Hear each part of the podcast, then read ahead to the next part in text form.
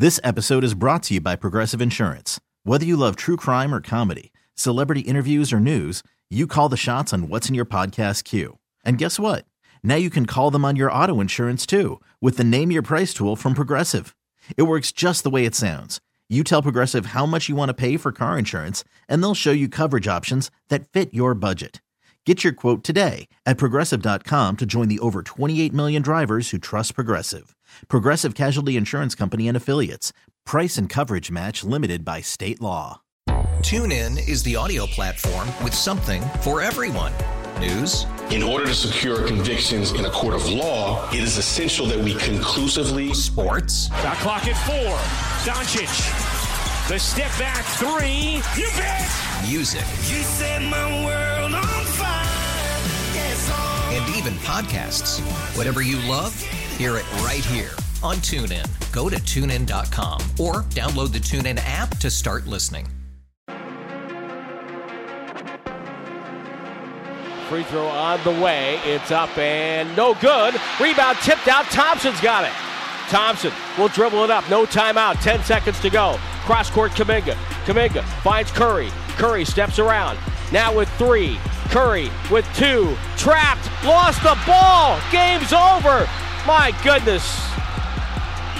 Final score. Curry was trapped, double teamed. What a heartbreaker in a year that is filled, and I mean filled, with heartbreakers. It's time for Warriors Wrap Up. We'll bring you into the locker room and hear from Coach Kerr and the players. Highlights from the game. Warriors Wrap Up starts now. That's a pretty appropriate way to put it. Uh, in a year in which there has been on court, off court heartbreak, uh, the Golden State Warriors suffer another one tonight at the hands, this time of the Sacramento Kings. A one point loss. Each of the last three games now between these NorCal rivals, the Golden State Warriors and the Sacramento Kings, have come down to one point. Tonight, advantage Sacramento 134 to 133 and this is Warriors wrap up here on 95 7 the game. Evan Giddings with you. Appreciate you joining us on YouTube. Also if you want to chime in on the game Comcast business text line is open. We are lighting this thing up because there is a lot to break down specifically in the final seconds of this basketball game. And, and I don't think there's really any other place to start. To me the final possession but even going back the final two possessions for me for the Warriors what what were they? I mean, we, we got we got some larger questions that I want to dig into as well. And 888-957-9570 is the number. We'll be taking your calls uh, for the better part of the next hour here on Warriors Wrap Up. But really, honing in on the final possession for the Golden State Warriors of this game. It was a wire to wire affair. It was pretty much back and forth all night. I thought these two teams, look, they shot the hell out of the basketball. You just look at the overall numbers. The Kings ended up making 22 threes. That was tied for the second most number of threes in a single game for them this season. Harrison Barnes was a massive reason why. The Warriors, however, also shot the ball extremely well. 19 threes, shot over 50% from three point range, nearly 56% from the floor on the game. Curry, 33 points. Jonathan Kuminga, a career high 31 for him off the bench. This was a fantastic offensive performance from both teams, and pretty much appropriately for these two sides, it came down to the final possession. So, Kevin Huerter, dude did not want any part of those free throws. I was in the media section looking at a couple of media members, and also, if you recall, he had an open three before the Sabonis dunk to put them up by a point that was wide open.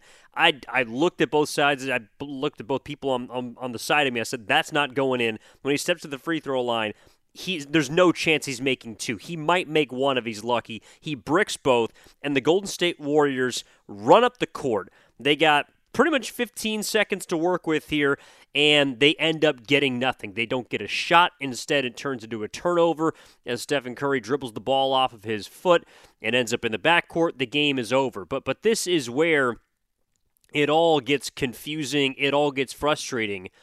One, the Warriors had one timeout in that situation, and Steve Kerr has talked about in the past in those spots, and we'll hear from him later on, I'm sure, as we continue on to Warriors wrap up. He's always discussed that he doesn't want the defense allowed time to get set in those kind of positions. And the Warriors, throughout their dynasty, have done a, really fine job at turning frenetic types of possessions into advantageous opportunities. Now, that has not happened this season, and has really not happened each of the last two seasons, or one and a half, however you want to slice it. Uh, there is something about the idea of clutch that I want to dig into deeper in just a little bit. But as for now, honing in on the final possession, Klay brings it up the court, hands it off to Kuminga. Right then, whoop, whistle, timeout. You know why? Because I see four Warriors in the same spot, and none of them know what to do. The Sacramento Kings, after two missed free throws, that should have sent them into a frenzy because you're expecting at least one to be made by a pretty decent free throw, free throw shooter in Kevin Huerter. He doesn't make any. Sacramento should be the team that's ideally, in Steve Kerr's perfect world, back on their heels, right? They look defensively set right from the get go. Meanwhile, the Warriors didn't look like they had one, expected Huerter to miss one, if not both, and two, didn't have a play that it looked like they were going to run if they got the ball and decided not to take a timeout. So I was confused as to why there was no in the spur of the moment. Like, if you don't take the timeout at the beginning of that whole setup, right? You have one, you decide with 15 seconds left, we're going to bring this ball up the court. We're going to try to initiate our offense quickly, get into a shot, because again, you got to get a shot up. You got to get a shot up quick. You're down by one. You can't just let this thing go into overtime. You get a shot up as quickly as possible because if you miss, then you at least have a chance again to foul again. If you foul, then you set yourself up once more for a three pointer that could tie this game and send it to overtime. So you essentially have two chances if you get a shot up quick. They got no shots, but my thing is once Kuminga gets that ball and he's looking for Steph to hand it off, there are three people, three people that can call a timeout there. Number one, obviously the head coach Steve Kerr. He's the one looking at the sidelines, uh, watching this thing unfold. If he sees four people in the same spot hunched up on the side of the court while Sacramento has his defense already set, that's an opportunity to call a timeout. Number two, the second person, the guy with the ball, Stephen Curry. If you, as a ball handler, don't know where you're going with the ball, and it looked like the play, uh, maybe this was decided and it's understandable. Curry, hey, create, try and go one on one. You're going to win us the game or lose us the game. That's understandable. You're our MVP. You're the best player on this team. You've been clutch to the past.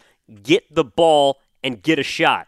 He has a chance to call a timeout if it doesn't look if it doesn't look like anything's there. To me, once he got that handoff, it didn't look like he felt like there was anything there, especially there was about five seconds left. He gets to the top of the key. He's looking to go left. He's got Murray on him. There's length all around him. Even if he gets that shot up, it's a step back 30 footer. And if it went in, that's great. You're in jubilation, but that's not a high percentage look, even for someone like Curry.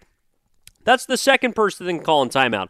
The third person that can call a timeout, in my opinion, on that play is the guy who's supposed to be, quote unquote, the smartest player on the floor. That's Draymond Green. You are allowed, if you if you don't have the ball, to call a timeout. If you see this unfolding, you're not a part of the play. Draymond Green, in a perfect world, is not taking that shot on the final possession. So if you see that Curry's not going to get a good look, if you see that J.K. doesn't really know, he's looking for someone to hand the ball off to, that Klay Thompson's across half court, he's not in position. You got four guys that essentially aren't spreading the floor whatsoever, and the Kings are already set back on defense. You're purveying, you're, or, you know, you're you're surveying this entire situation. You can call a timeout. There are three people on that final possession, in my opinion, that have the cachet, the wherewithal and the ability to recognize in the moment that there should be a timeout called, even if you decide that you don't want to take the timeout after your rebound with 15 seconds left. I understand there, there's a debate whether you want to take the timeout as soon as you get it, you want to set up an, AO, uh, an ATO play out of bounds. That we can talk about. But to me, once you bring the ball across half court, you make the philosophical decision, which the Warriors have time and time again. You're not taking a timeout off the rebound. Once you get across half court and it looks like nothing's there, there are three people that can call a timeout on that play the head coach, the guy with the ball, and the guy supposed to be the smartest man on the court. That is Steve Kerr, Stephen Curry, and Draymond Green, and none of them did it. That is a major reason that I had an issue with the final possession, and it's unfortunately. a big reason why I think the Warriors did not get a shot up and eventually lost this game by a final score of 134 to 133. If you agree, if you disagree, if you had a different take on the situation the final possession of the game, I do want to hear from you at 888 957 9570 because to me, this is. Whew, this is, is absolutely a, a, a tough loss, but one that has becoming, you know, I think a, a, little bit understandable, and because it's become kind of commonplace. The, the, Warriors have have not necessarily been the most clutch team this season. They found themselves in these situations more times than not, and they have not responded always necessarily well. And, that, that's something that, you know, quite frankly, if you if you take a look at right now, the Warriors have played in 31 clutch games, right? They are currently 15 and 16 in these clutch games. Games decided by five points in the final five minutes of a basketball game. The Warriors right now are a game below. They are right now, as their record stands, you know, 19 and 23. They're four games below 500. Um, I'm already seeing texts from the 650 and the Comcast Business text line. Uh, you know, th- this game is too late. We've lost countless games because of uh, arrogance, of resting Curry. The last basket should have been a lob to Kuminga. How do we not get a shot off? 702 to not even come close. Uh, in 925, you see a double Steph pass the ball. Steph loses the game. Uh, there, there's a lot of people you can point the finger at. The, the fact of the matter is, when they have had the ball on a final possession, the entire game plan has been Curry, make it happen. Turn something into magic. Turn water to wine, bail us out. And while in a vacuum, that's all well and good, and Steph Curry is on his way to the Hall of Fame, and he's the greatest player in Warriors history, and all the rest, he is, because of his size, and as well as age, he's 35 years old, he is easier to attack in these situations, in my opinion, especially with a team that has length like the Kings do, and they're not a great defensive team, it's easier to frustrate him when he's trying to go one on three or one on two or one on one. It's easier to make his life difficult in those type of final situations. And if you're going to do that, that's okay. But it can't be that type of frenetic just impromptu, improvisational. Like the Warriors were freestyling on the last possession.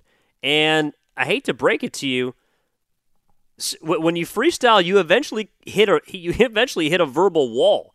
You know whether you're rapping, whether you're I don't know you're you're dancing, um, whether you're doing anything off the cuff, you eventually hit a wall, and that's what it looked like the Warriors did. They hit it extremely quickly, and it just sucks that Curry was the person who ended up with the ball in his hands and dribbled it off his foot because he looked like a deer in headlights. And that's not the only time that that's happened. Now, he's looked poised, he's looked calm. In fact, the Warriors clutched up against the Sacramento Kings earlier this season when Klay Thompson hit a, hit a buzzer beating shot. I would have to go back and look because I don't remember off the top of my head whether or not the Warriors had that game winning shot by Klay Thompson after a timeout or whether it was in the flow of a game. Now, I did read just moments ago that Steve Kerr was saying that the reason for not taking a timeout in that situation was because he didn't want to let the defense get set. This is another part of it, too. Okay, so I understand that you don't take timeouts immediately because you don't want to allow the opposition to sub in and bring in defensive players. To me, why that doesn't apply to the Sacramento Kings, because I already laid out why you could call a timeout in the middle of the play. And again, I think there's three people that could call a timeout in the middle of that play. One being the head coach, one being the guy with the ball, one being Draymond Green, who's surveying the rest of the play, who's actually on the court. Okay, so if you're going to take a timeout, and I would also have been a proponent of taking a timeout the moment that they grab that rebound off of the missed free throw, is because Sacramento doesn't have the personnel that they're going to bring into the game that's all of a sudden going to be defensive stoppers. Their best defensive players are probably on the court there anyways because they're not a great defensive team. So if the defense is set And they were in the flow of that, that last possession, anyways. But even if you run a play out of a timeout, the defense is going to be set. You're not worried about okay, well, you know, are they going to go? I mean, maybe Davion Davion Mitchell comes into the game, who's a you know probably their best on-ball defender. Um, that might be the only switch that that Mike Brown is going to make. You know, so I, I still think that they would have been better having gotten set out of a timeout or at some point in that possession. So if you agree with me, if you disagree with me, I do want to hear from you. 888 957 9570. Let's kick things off with Nick in Napa. What's up, Nick? You're on with Evan Giddings on Warriors Wrap Up on 95.7 The Game. How are you? Uh, good. Thanks for taking my call. Uh, yeah, I definitely think they should have used a timeout. They look pretty flustered. I, I think uh, in general the the teams have been trying to take the ball out of War- out of Curry's hands at all costs, and the Warriors aren't adjusting at the end of the game. No, I, I, I agree. Yeah, because it's it's easier to do. I mean, I know that the Warriors had Kuminga, who had his well, he had his best offensive game of his career. He had 31 points. That's a career high. Klay Thompson is a is a sharpshooter. I guess the only guy you could say, I guess maybe could have been in the game for offensive purposes because he can create his own shot as Wiggins. But no, like you're going to live and die with Steph. I, it isn't as if Steph taking the final shot is the wrong choice but how they went about doing it is why people are in a, turned into tizzy right now, uh, in the in the wrong way, you know, turned in turned in knots. Like, and I'm just I'm reading some of these comments, and I, I understand some of the displeasure with with Steve Kerr, but I think we're we're really just trying to get down to why they keep losing these difficult spots. And look, it's been a, a really difficult couple of weeks for the Golden State Warriors. And for them to get their emotional win last night and get back to some seldom of normalcy is certainly uh, a, a, positive within this week. But but it doesn't make any difference that tonight absolutely hurt. Um, even going back a possession before, I thought it was interesting that, and maybe this is why Kerr didn't call a timeout because the AOT play, the possession before didn't work. With 47.7 seconds left, Curry's the inbounder and or pardon me, sorry, it was Pods who was the inbounder, brought him in for Wiggins. He dumps it directly to Kuminga. and Kuminga, again, who had been fantastic the entire night, especially attacking the rim, turns and and I thought he got a little bit excited in that situation, goes up, might have got fouled, might have not, but Harrison Barnes punches it away from him and then the Kings are able to go down. The Warriors, by the way, and this is another part of it too, the Warriors could have avoided that situation after they got the lead because another out of bounds play. Curry, who was the inbounder in this situation, going back to just under a minute, passes to Draymond Green. Green finds Kuminga on a beautiful cut with a f- gorgeous pass as JK goes up to give the Warriors a 133 132 lead. Next time down, offensively, the Kings have two open looks to take the lead. And what happens? They miss a shot from the corner, and then Kevin Huerter misses a wide open three. Two offensive rebounds, one of which, which was grabbed by Huerter, results in a Sabonis slam dunk, who is wide open after they get an out of bounds play with 22.1 seconds left. So maybe you just take the data from both sides in the last couple of, of possessions and say, hey, teams were scoring or getting good looks in timeouts, er, out of bounds plays, um, whether it be after a timeout, whether it be a ball out of bounds. They were getting good looks, and the Warriors had a chance to close that game if they could grab a rebound, but they could not do it. And sorry, the Kuminga block was with 15 seconds left before the Huerter uh, free throw. I mean, th- this game, you could just go down the final five minutes of this game. You know, Curry gets. Uh, Curry gets a layup to, to make it a, a one point game with 4.43 left. Then De'Aaron Fox hits a couple of back to back difficult threes to make it a seven point game. That was at a point in which Kuminga was taken out of the game. I know some people felt like it was from about 5:30 until around the 4-minute mark when he returned. People felt like Steve Kerr should not have taken Kuminga out in that situation. To me, that was just a result of Kuminga having played 11 straight minutes of game time and really needing to, you know, kind of give him a rest in that situation. I thought there was a question down the stretch of whether Kerr had stuck with Podziemski too long instead of Klay Thompson, who, despite not shooting it necessarily well, I thought was able to give them some impact. Uh, even though you know Barnes gave him a couple of post ups down the stretch of that game, defensively took advantage of him. You know, so that was a 50-50 call. Like I don't think the coaching decisions in this game, outside of maybe the final two possessions, were all that uh, criticizable. If that's even a word, I like you can't. I didn't think there was a whole lot throughout this game that I looked at Kerr and said, that's glaring. That needs to be done differently. And this is why the Warriors lost this game. I think they lost the game because it came down to a final possession. The Kings were able to get a good look. They missed a couple of clutch free throws. And then the Warriors just simply did not know what to do on that final possession. If you look at an opposing team and they make 22 threes and you have a chance to win the game, I think you played pretty well as a whole. Unfortunately, it hurts because you're the one walking away with an L and you're not the one that won a game that was certainly there for you to win. I'm not saying the Warriors should have won this game. I thought Sacramento came out firing. They scored 40 points in the first quarter, and Curry largely kept the Warriors in this, but they absolutely fought. They shot the hell out of the ball themselves. And they find themselves on the short end of the stick, 134 to 133. Uh, let's get to the Steve Kerr interview because I believe he had a couple of interesting things to say after the game. Of course, he's going to touch on the final possession, uh, but also this idea that I want to get into a larger idea about the Warriors being clutch or not. So 888-957-9570 is the number if you want to chime in on the Comcast Business text line. But here is what Steve Kerr had to say after the game. The last possession, it looked like uh, you know you almost called timeout a couple times. Yeah. Why didn't you? And then, uh, yeah, why didn't you? Yeah, I, I, I, trust, you know, these guys have been together for so long. Um, I really prefer the scramble situations at the end of games where a defense um, can't, you know, get set up and make subs and, you know, um, and so I, I, you know, this, this is one that, you know, um, you just it keeps you up at night, you know. Um, but we got to the picture we wanted. We got the Steph Draymond uh, pick and roll at the top.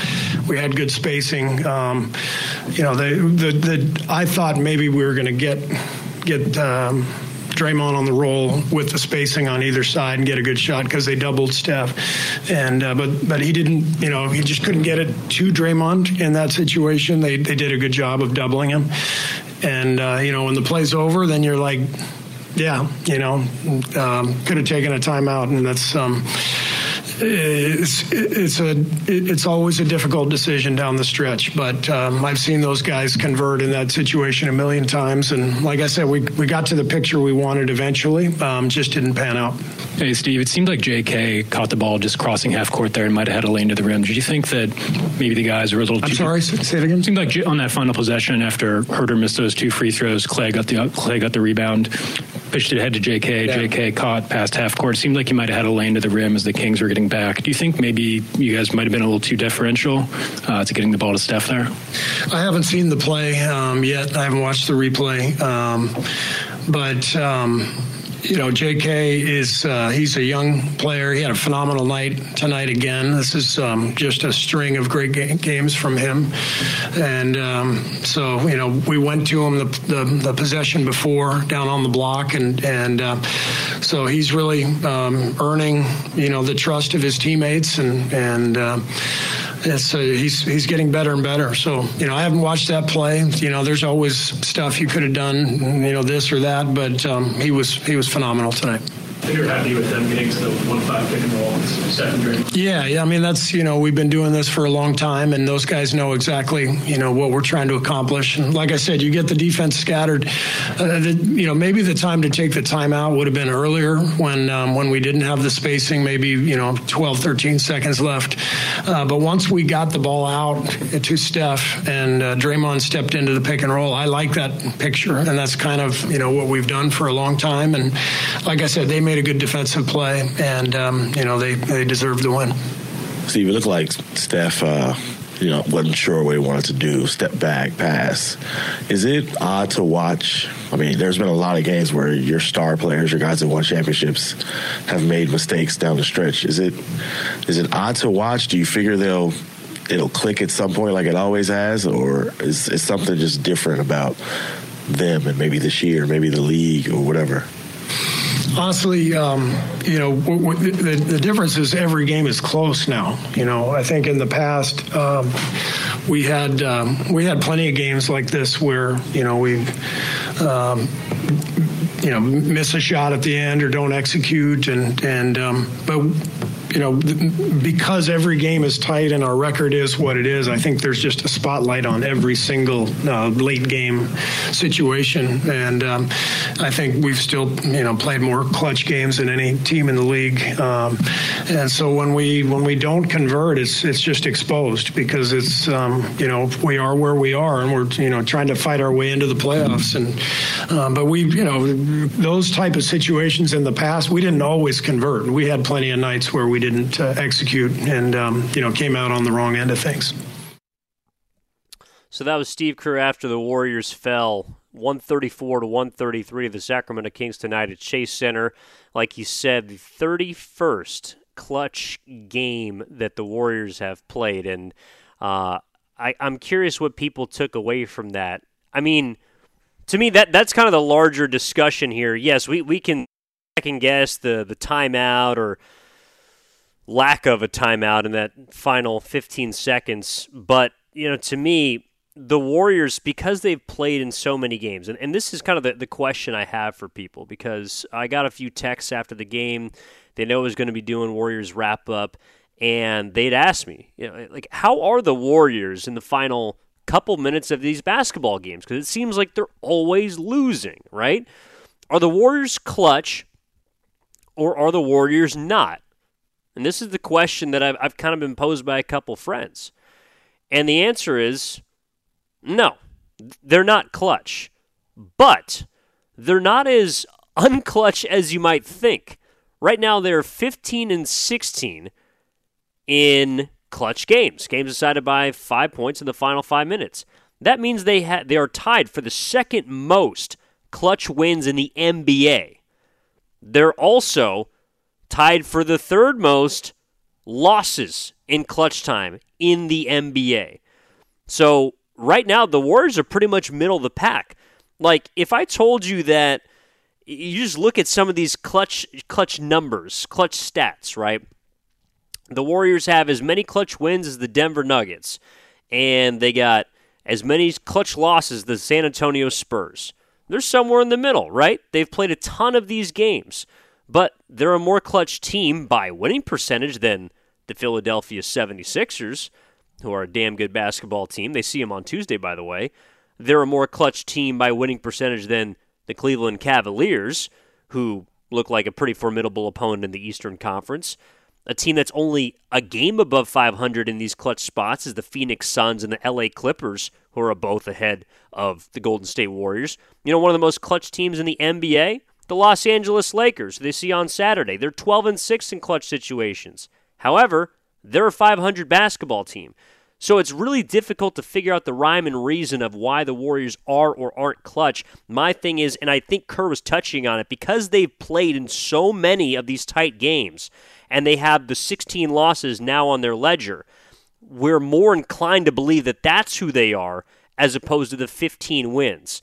Now, I think that there absolutely needs to be some discussion about how they approach those final possessions, about what they need to do when Stephen Curry is your go to guy. Can he be the person that you just throw the ball to and say, go one on five, go one on one, go whatever, and win us the basketball game? That might be something they need to look at.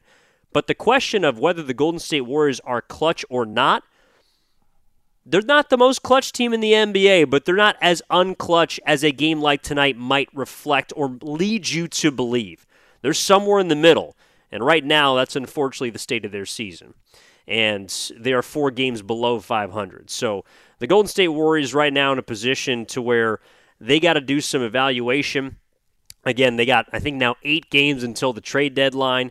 Um, if if you kind of have a bigger takeaway about where the Warriors are, if they're clutch, if they're not, I do want to hear from you at 888-957-9570. When we come back, we'll take a look at the hardest worker of the game. Also, are extending the three-point line as we move on. This is Warriors wrap-up. I do want to hear from you. My name is Evan Giddings. I want to hear from you at 888-957-9570. We're going to take a quick break and be back with our final segment here on Warriors wrap-up on 95.7 The Game.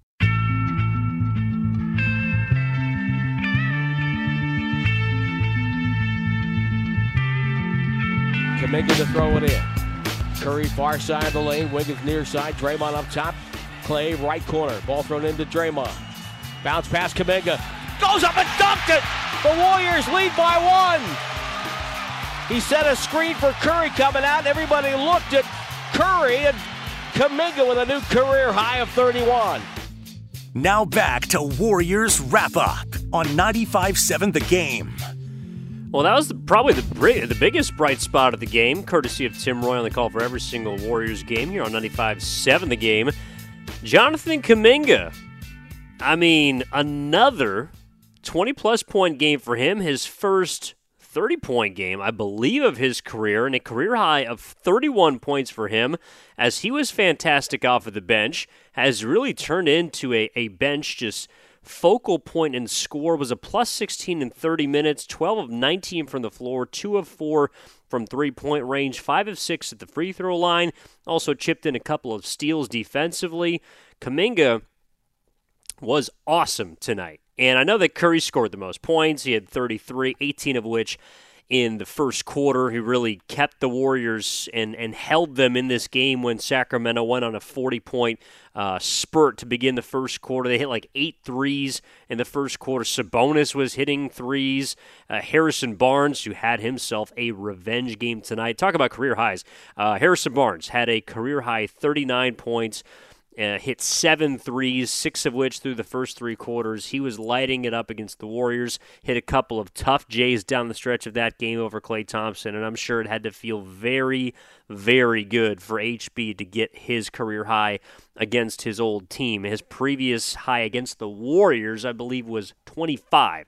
So obviously outdid that, outdid himself, and in 40 minutes really was a huge reason why the Kings won this basketball game and unfortunately uh, sunk his old team in the process. 134 133 is the final score. This is Warriors wrap up on 95 7 the game. Uh, before we get to our paid dues. I do want to get to a couple of our callers and a couple of our texts that we have. Uh, Jonathan's been hanging on patiently through the break. Is out of Chase Center. What's up, Jonathan? How you doing, man? What'd you What'd you think about the end of that basketball game? Oh, I'm devastated. Uh, it was a r- rough night for me all, all the way around. Uh, first, first off, of course, my Heat lost by like 22 to the Celtics in the first game of the TNT doubleheader, and then this one just stung, absolutely stung to see Harrison Barnes torch us. And uh, uh, last night, I didn't give enough credit to Kuminga because I got into the Steve Kerr habit of focusing on Stephen Klay for obvious reasons. But yeah, what J.K. did last night and what he did tonight, literally keeping them in the game, I, I want to give all the credit in the world because they would have been blown out without him. Uh, you know, Stephen Klay did Steph did his thing. Klay, you know, was okay, but uh, tonight was the story of I think the season and learning again how it's time for the young guys and time to move on because uh, they just did not execute, uh, especially d- down the stretch. They kept it a ball game, but it just seemed like every time they got close, you know, a careless turnover, you know, the failure to box out, the same mistakes that I've been seeing all season long that got my Heat a win here. Uh, it's been killing the Warriors all year, and it's just doing it time and time again. And I, I hope that last night was going to be you know, a springboard for them with all the emotion. But I don't know if they're just emotionally drained and that's all they have left in them, uh, or uh, if uh, if they can muster something. But it seems like two steps forward, three steps back every time they come out, and uh, I didn't like what I saw tonight. Uh, it's a pretty pretty disappointing performance coming off of last night. Thanks, Jonathan, for the call. Like, I, guess I I would take a different stance on that, and, and I, I understand what you mean by the the disappointment. Like, there's no way to slice it. You lose a one point game, and it ends like that. You're going to leave the game, especially if you're in the arena. There's a lot of people walking out of Chase Center with their heads hung because that was a tough way to lose a basketball game. But you talk about the emotion, and this is where I will give the Warriors credit Number one, it's a back to back. It's never necessarily easy. Number two, that's a good team in the Sacramento Kings. Again, this is now three straight games that they've played this season that have been won by either side by one point. So you knew it was going to be a close game coming in. In fact, I encouraged everyone to take the Warriors plus two just on the off chance that something like that would happen. The Warriors, yes, have been an emotional wreck for very obvious reasons as of late. To me, that did make the effort that we saw, offensively speaking, very impressive. Because they came out last night and you saw the whole pregame ceremony. They were in tears and they did what they did. They played with joy. They took care of a pretty porous Atlanta Hawks team. And then you turn around tonight for a Kings team that you knew was going to give you their best effort, even though they hadn't been playing their best basketball last four of five coming into the game, and you still took them down to the wire. Steph Curry played 36 minutes. Like, I, I actually did think from an emotional standpoint, the Warriors did put their best foot forward. It's also not as if this team has been necessarily defensive bulwarks the entire year. Even when Draymond Green's been in, they've still been giving up large amounts of points. And that's one thing I also think Steve Kerr will change. I, I know this is going to get lost in all of this. I do think Draymond Green will be starting as of Saturday against the Los Angeles Lakers. And the reason is because of these slow starts or the fast starts by the opposition tonight, the Kings, in the first quarter at the beginning of this game and in the third quarter at the beginning of the second half. You saw in about six minutes, the Kings get out to a blistering hot start from three point range. Warriors weren't contesting much. They were giving up open looks. Kings, to their credit, capitalized. And then there was about a three minute stretch at the beginning of the second half in which the Warriors gave up a couple of quick baskets, and you saw Kerr go immediately to Draymond around the nine minute mark of the third quarter. I do think Draymond Green will be starting come Saturday against the Los Angeles Lakers because they need his defensive presence. He's not the same guy he used to be, even with him in. They're not a top five defensive unit. They're not close to, but they're significantly better with him, obviously, in the game defensively. And I do think that's a quick change that's going to be met. But I think emotionally, if we're talking about it, you know, the, the Warriors gave all they could uh, based on where they've been. Of course, the game they played last night. Uh, and the opponent that they were facing. So I, I, I do want to give them credit from the emotional standpoint. Not that it makes the loss feel any better, uh, but I would push back a little bit there. Also, a reminder that you are listening to 95.7 The Game, KGMZ FM and HD1 San Francisco, always live in the free Audacy app, Twitch and YouTube, powered by First NorCal Credit Union. Well, speaking of kind of emotion, speaking of heart, let's get to our hardest worker of the game, brought to you by the Alameda County Sheriff's Office, who works hard to serve the community. Are you looking for a career in law enforcement? Learn more about job opportunities at joinacso.com. Your hardest worker of the game is Jonathan Kuminga and it's felt this way for a bit now. Kuminga with a career high 31 points. It's unfortunately going to be wrapped in the umbrella of a one point defeat at the hands of a NorCal rival. That certainly sucks. But Kuminga, once again, once he got downhill, and even the three ball was falling for him tonight. Two of four. I think three, four attempts for him from three point range is perfect. If the shot is going, continue to use it. If it's not, don't feel don't feel afraid to attack the tin. Don't feel afraid to get into the paint because he's done that with so much consistency, especially last night against the Hawks. But here this evening, you can take Domantas Sabonis off the dribble. You can take Kevin Huerter to the rack. You can punch it on even someone who's as physical a defender as Harrison Barnes, Keegan Murray. This is a team that Jonathan Kuminga can take advantage of with his physicality, speed, and growing post game. So I was glad to see Kuminga continue to attack and get downhill to the point where now Kuminga, and this is kind of my, my larger takeaway from him from this game, Kuminga continues to look like a cornerstone player. I don't know about a guy who can be a number one for a, a championship team or a guy that's going to blossom into a, a two way perennial all star but he looks like someone that you can build around or build with if you're looking at a future piece for this franchise. He's averaging 19 points on 60% shooting right now in the month of January. That includes nine games, career high 31 points tonight. Kuminga is looking like a cornerstone player, and he continues to play like it. And I'm glad that he's being rewarded with minutes, whether it's in the starting unit, whether it's off the bench. Steve Kerr has clearly communicated what Kuminga he wants him to be offensively, and it looks like, to his credit, Jonathan is taking that and he is running with it. So he is our hardest worker of the game, and that will also bring us into our extending the three point line. And tonight, it is none other than the chef himself, though he did have the final turnover. He was also a big reason why the Warriors were in this game.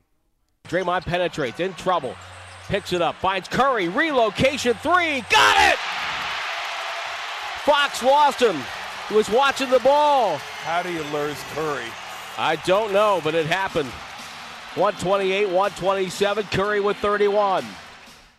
Curry ended up with 33. He needed 35 to win this game for the Warriors. Uh, but I will say this because Curry had 18 first quarter points. I think he had 15 points in the first eight minutes. I, I know that he's going to want that last possession back, but if you just look at this game, like if he hit that buzzer beating shot, you know what we'd be talking about in, in the post game tonight? We'd be talking about the fact that Curry always is always aware of the news around the league. And that was earlier today, him not being named an all star starter. Now, he was nice at the podium and he said Luka Doncic and Shai Gilgeous-Alexander were absolutely deserving. And, and quite honest, I think they are. We're going to talk about it tomorrow on Steiny Guru from 10 to 2. But you don't think he saw that? You don't think he wanted to prove a little something tonight? You don't think he wanted to go out there and put on a show on TNT, on national television, to prove people wrong? He came out firing. He came out shooting the lights out of the ball, and he was he was the reason why the Warriors might not have been down by 15 or 20 points in the first quarter. He was the only guy that was able to put the ball into the hoop with any form of consistency. And he's done that all, you know, obviously throughout his career.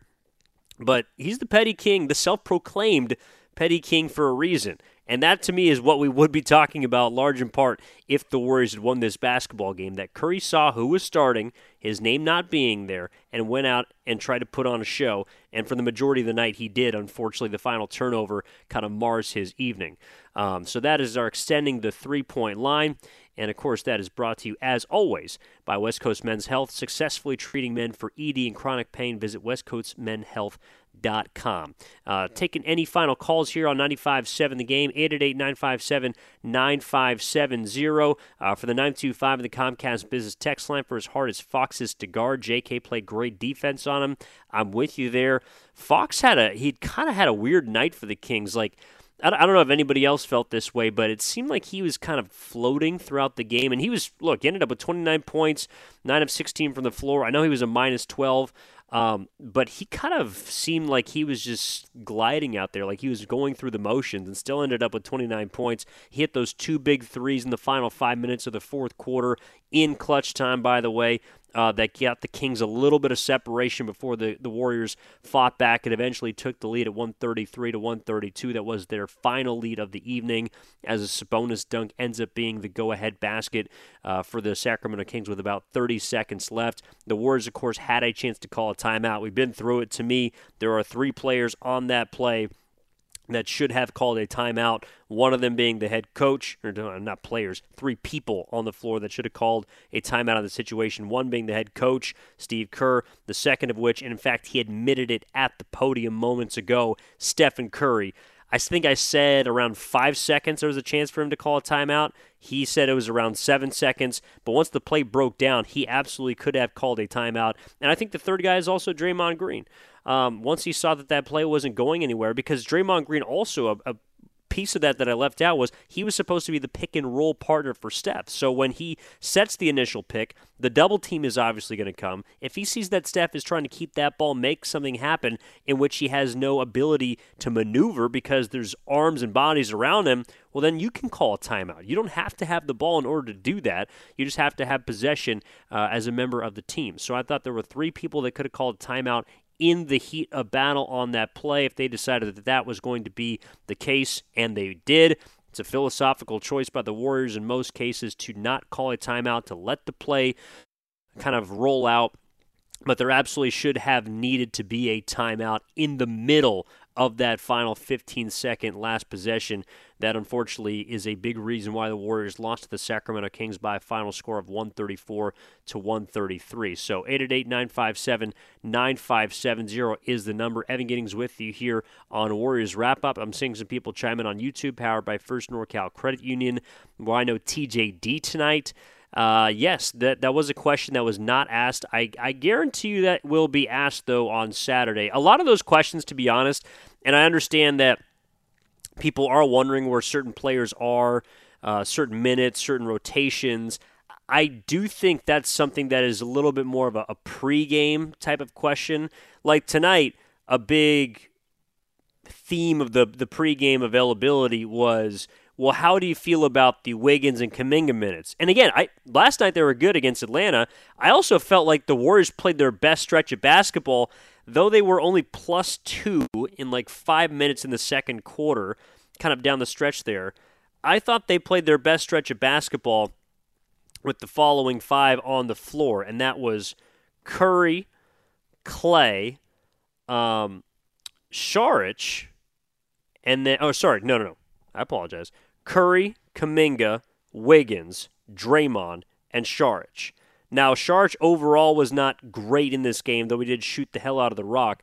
But I thought that he wasn't rewarded in the plus minus category because during that stretch in the second quarter, in which they really went tit for tat with a lot of the scoring that the Sacramento Kings were able to put in, they played very well offensively. They looked like they were in a flow, and I thought that that was a great example of how maybe Draymond can glue or bridge Wiggins and Kuminga together. The one thing about it is, and this is becoming abundantly clear in regards to Kuminga, uh, Kerr does not necessarily use him as a three. And Wiggins is really the only true three, or small forward, if you will, on the roster. Kerr if he is going to use JK at that three spot, it's going to be with Saric because he has to have him out there, he feels, in order to space the floor. And I think it's the right choice because you want to have Kuminga with room to operate in the paint. That's where he's the most dangerous. That's where he's effective. That's where he's explosive. And that's where he can really hurt other teams. So, you know, I, think the, the question about TJD will be asked on Saturday just like the question about those two wings being able to play together were asked today. Uh, to me, I did think that Looney Looney did not help them tonight. I don't know if he necessarily hurt them, uh, but he definitely did not help the Warriors this evening. TJD would have been an interesting choice against Sabonis because Sabonis isn't your prototypical post player, and he's someone that kind of just draws out a, a five so, like, I honestly, to me, if anything, Kerr probably should have leaned more into a smaller lineup than to play Looney at all. Like, I, I TJD probably could have played, he probably could have played a few minutes tonight. But if anything, this is the type of team in Sacramento where I feel like the Warriors could play almost fiveless basketball, or Draymond to be the quote unquote five. But like Saric could be out there, you probably wouldn't be hurt too badly. I, I just felt like this wasn't a game where you had to overthink it in terms of your bigs. You didn't need a ton of size outside of maybe the last possession in which you couldn't grab those two offensive rebounds. But I don't think that Looney makes a difference. I don't think TJD is able to make a massive difference in that spot in reference to helping all the other areas. So we'll see if Kerr's asked about it on Saturday. I believe that he will be. Uh, I also think TJD will play on Saturday because we're talking about matchups, and the Lakers offer size. And I think TJD will play against Los Angeles on Saturday. Uh, one last call as we get this thing uh, just about wrapped up here on Warriors this week. Nico is out at Chase Center. What's up, Nico? How you feeling after the game? What's up, E? How you doing, my man? Good, my man. How are you? Good. Um, yeah, you know who it is. For one, yeah, yeah. I just wanted to I say got you, man. It's a, it's a beautiful thing to to hear you on the radio as always. Very very Thanks, proud of you to, to to see you doing your thing, man. Um, I got off early and and had a chance to go to the game, which is great. Um, Oh, hell yeah. it's great that um, that you know J.K. is kind of bl- blossoming into being the second option for the Warriors that they haven't had for quite some time this season. Um, but as a as a diehard Warriors fan, it's kind of tough watching Steve Kerr coach coach the guys out of so many games. Um, this isn't the first time, and it's not the fifth time or the tenth time this year. Um, you know, they're taking a lot of L's, and I feel like a lot of his coaching decisions are affecting that. Um, and yeah, man, it's just a bummer. It just seems like you know, if, if if I was in second grade and my dad was coaching the team, he's calling a timeout there. Um, so yeah, I mean, it just kind of sucks, and um, I, I I don't really know what else to say at this point.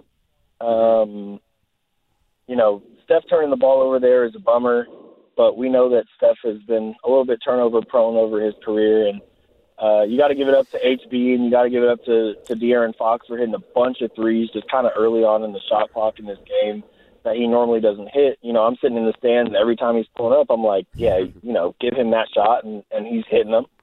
Um, but it just sucks. There's only there's only so many kind of gut wrenching games that a team can lose before you feel like your season is over, and this is probably six or eight of those. Um, so it's just it's, it's a little bit of a bummer, and I'm hoping that that something changes. I'm I'm not saying fire Steve Kerr because I love the guy. I think he's done a really good job over the last ten years, and especially pulling them through this tough time. But just seems like something's got to change for them to start pulling through in these in these clutch games and hopefully turn the season around. Thanks, my man. I appreciate that, Nico. Uh, very loyal Warriors fan. I've known for a long time, so that, that call certainly does hit.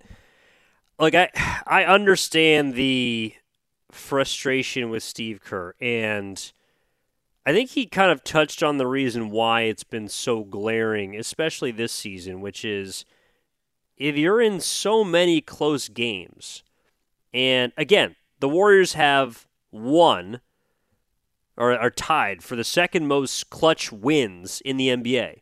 They're also up there. They they have the third most clutch losses in the NBA. They're 15 and 16 now. They played 31 of these close games. They're about a 500 basketball team as far as their record is concerned. You know, I, I don't know how many more head coaches would be able to extract five to ten more wins out of some of these games. I, I don't think Kerr is without it goes without criticism. And in a game like this, gosh, I mean, they gave up 22 three pointers to the Kings. That's the second most they've made this season.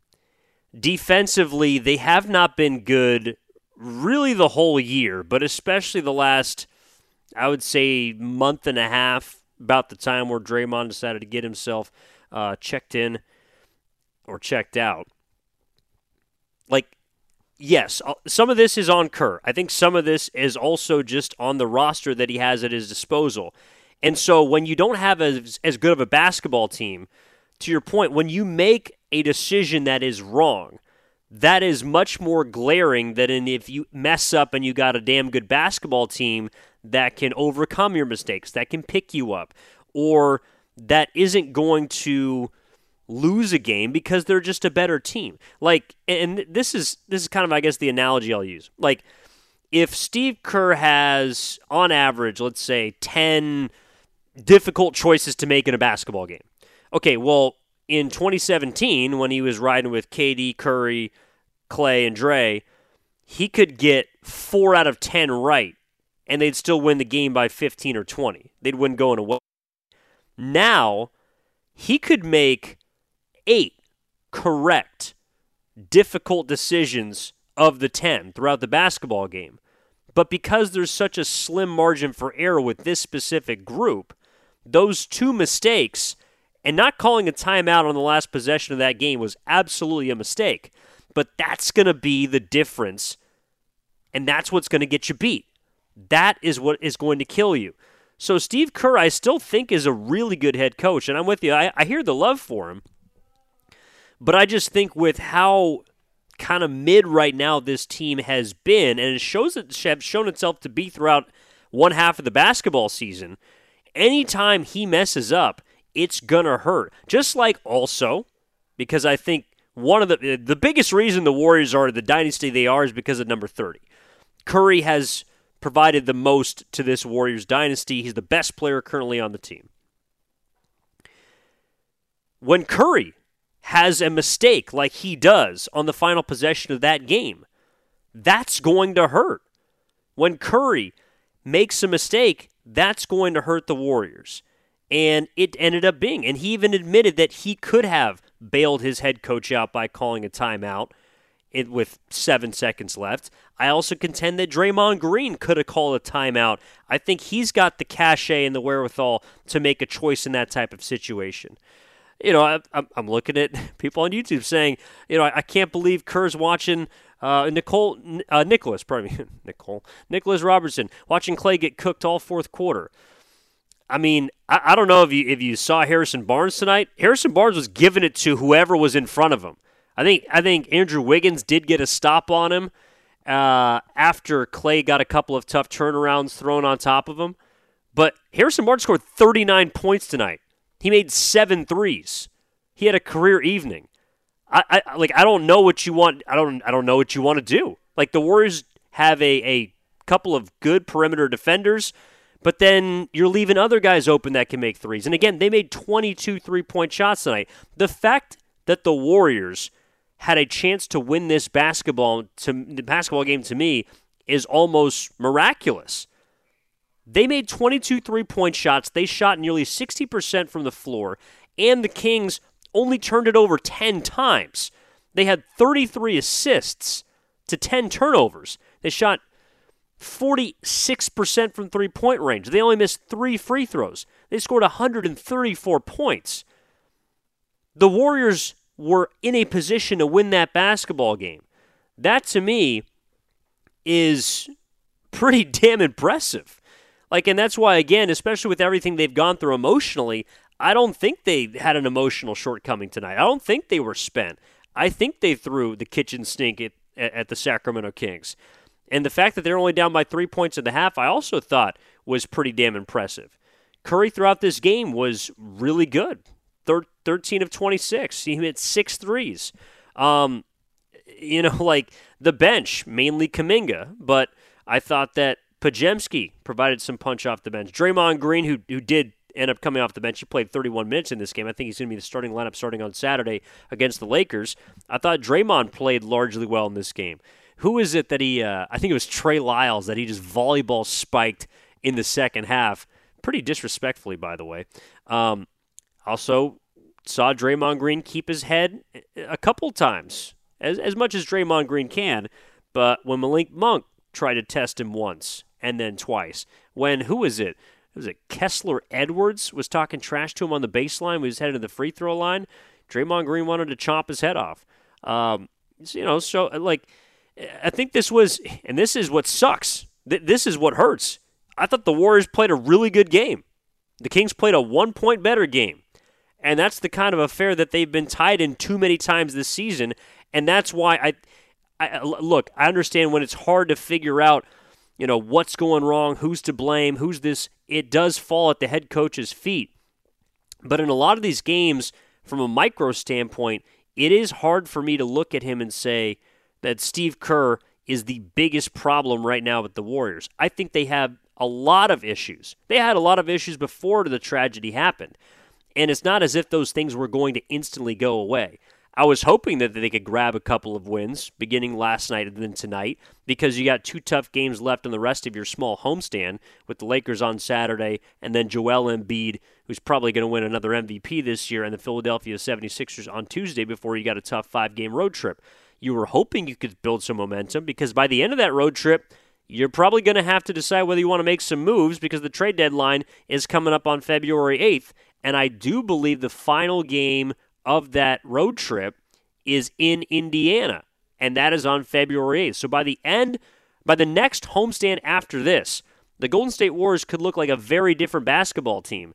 And I think it's kind of trending that way because it's going to be just it's going to be hard to justify for a lot of people to just run this team out there for the rest of the season if they continue to play four games under 500 basketball.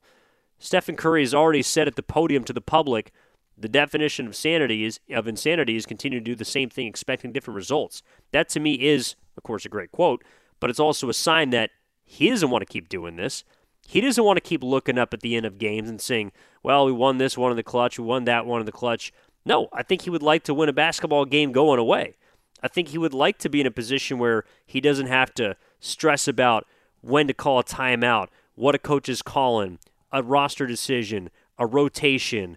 I, I do think Steph would like to play some stress free basketball. And for the majority of this year, they have played now, again, or pardon me, they're three games uh, below 500. Um, 19 and, or pardon me, they are four. 19 and 23. So the Warriors have played now 42 games, little over halfway through the year. Of the 42 games, 31 of them essentially have come down to the final five minutes. That, to me, is the sign of a team in which does not know who they are. They don't have an identity right now, and that's why they're in so many close basketball games in so many different ways, and why we spend a ton of time here on Warriors Wrap Up trying to figure out how to solve this team. And it, it is really frustrating. It is difficult to watch. But all we can do is continue to break down these basketball games and see if the Warriors can dig deep, find a way to come up with a couple of wins, or do they need to start making some moves? Do they need to do it now because they don't have a lot of time? They're not going to be making a move at the head coaching position. As much as some people might want it, it's not going to be happening during the middle of this season. If it did happen, uh, which I still don't think it does, it would be logically at the end of his contract at the end of this year. Uh, but as for this game, certainly Steve Kerr wears the loss. I think Steph Curry wears the loss. I think that decision makers that could have changed something down the stretch of that final possession, they take they take this loss. And the Warriors as a whole are 19 and 23. They wear the loss. So unfortunately, that's where we're at. Uh, and that's going to put a bow on this edition of Warriors Wrap Up. Appreciate everyone that called in, that chimed in on the Comcast Business Text line, that has chimed in on our YouTube chat powered by First NorCal Credit Union. I know sometimes we disagree, I know sometimes we agree, but at the end of the day, this is a great place to try and figure this thing out right now because the Warriors are in a tough spot, both, of course, on the court and off the court. They've gone through something that no team should have to, and they're still trying to figure this thing out. So we'll be back again. They play next on Saturday. That's a 5:30 tip, nationally televised game on ABC. LeBron James and the Lakers are in town. I'm sure that's going to be a big one. I look forward. I'll be there for pre and post for that game. I look forward to talking to you then. We'll be live at 4:30. Uh, but as for tomorrow, make sure starting at six o'clock, morning roast along with Steiny and Guru. I'll be filling in for Steiny tomorrow from 10 to 2. And then, of course, our afternoon show with Willard and Dibs from 2 to 6. We're going to be rocking mostly Niners, but I'm sure we will be talking about this game. We will be getting in, uh, but we, of course, have to devote some attention to a team that is figuring some things out, that has figured some things out, and right now is in a position to attempt to go to the Super Bowl, and that's the San Francisco 49ers. So I'll be looking forward to talking to you uh, on pregame, Warriors Live at 4.30 on Saturday. In the meantime, appreciate you. I'll talk to you tomorrow on Steiny You. I appreciate you all. Uh, please chime in and uh, tune in to 95.7 The Game tomorrow, as this has been Warriors uh, wrap up, and it has been presented by Xfinity, the Xfinity 10G network made for streaming live sports. My name is Evan Giddings, saying so long and good night after the Warriors fall to the Sacramento Kings. Final score 134 to 133. Big thank you to Sterling Bennett back in studio. Big thank you to everyone who's been cutting tonight. Big thank you to all those of you listening on 95.7 The Game. We'll talk to you next time. This episode is brought to you by Progressive Insurance. Whether you love true crime or comedy, celebrity interviews or news you call the shots on what's in your podcast queue. And guess what? Now you can call them on your auto insurance too with the Name Your Price tool from Progressive. It works just the way it sounds. You tell Progressive how much you want to pay for car insurance, and they'll show you coverage options that fit your budget. Get your quote today at progressive.com to join the over 28 million drivers who trust Progressive. Progressive Casualty Insurance Company and Affiliates. Price and coverage match limited by state law. Okay, picture this. It's Friday afternoon when a thought hits you. I can spend another weekend doing the same old whatever, or I can hop into my all new Hyundai Santa Fe and hit the road. With available HTRAC, all wheel drive, and three row seating, my whole family can head deep into the wild. Conquer the weekend in the all new Hyundai Santa Fe. Visit HyundaiUSA.com or call 562 for more details. Hyundai, there's joy in every journey. TuneIn is the audio platform with something for everyone. News. In order to secure convictions in a court of law, it is essential that we conclusively. Sports. Shot clock at four. Doncic. The step back three. You bet. Music. You set my world on fire. Yes, oh. And even podcasts. Whatever you love, hear it right here on TuneIn. Go to tunein.com or download the TuneIn app to start listening.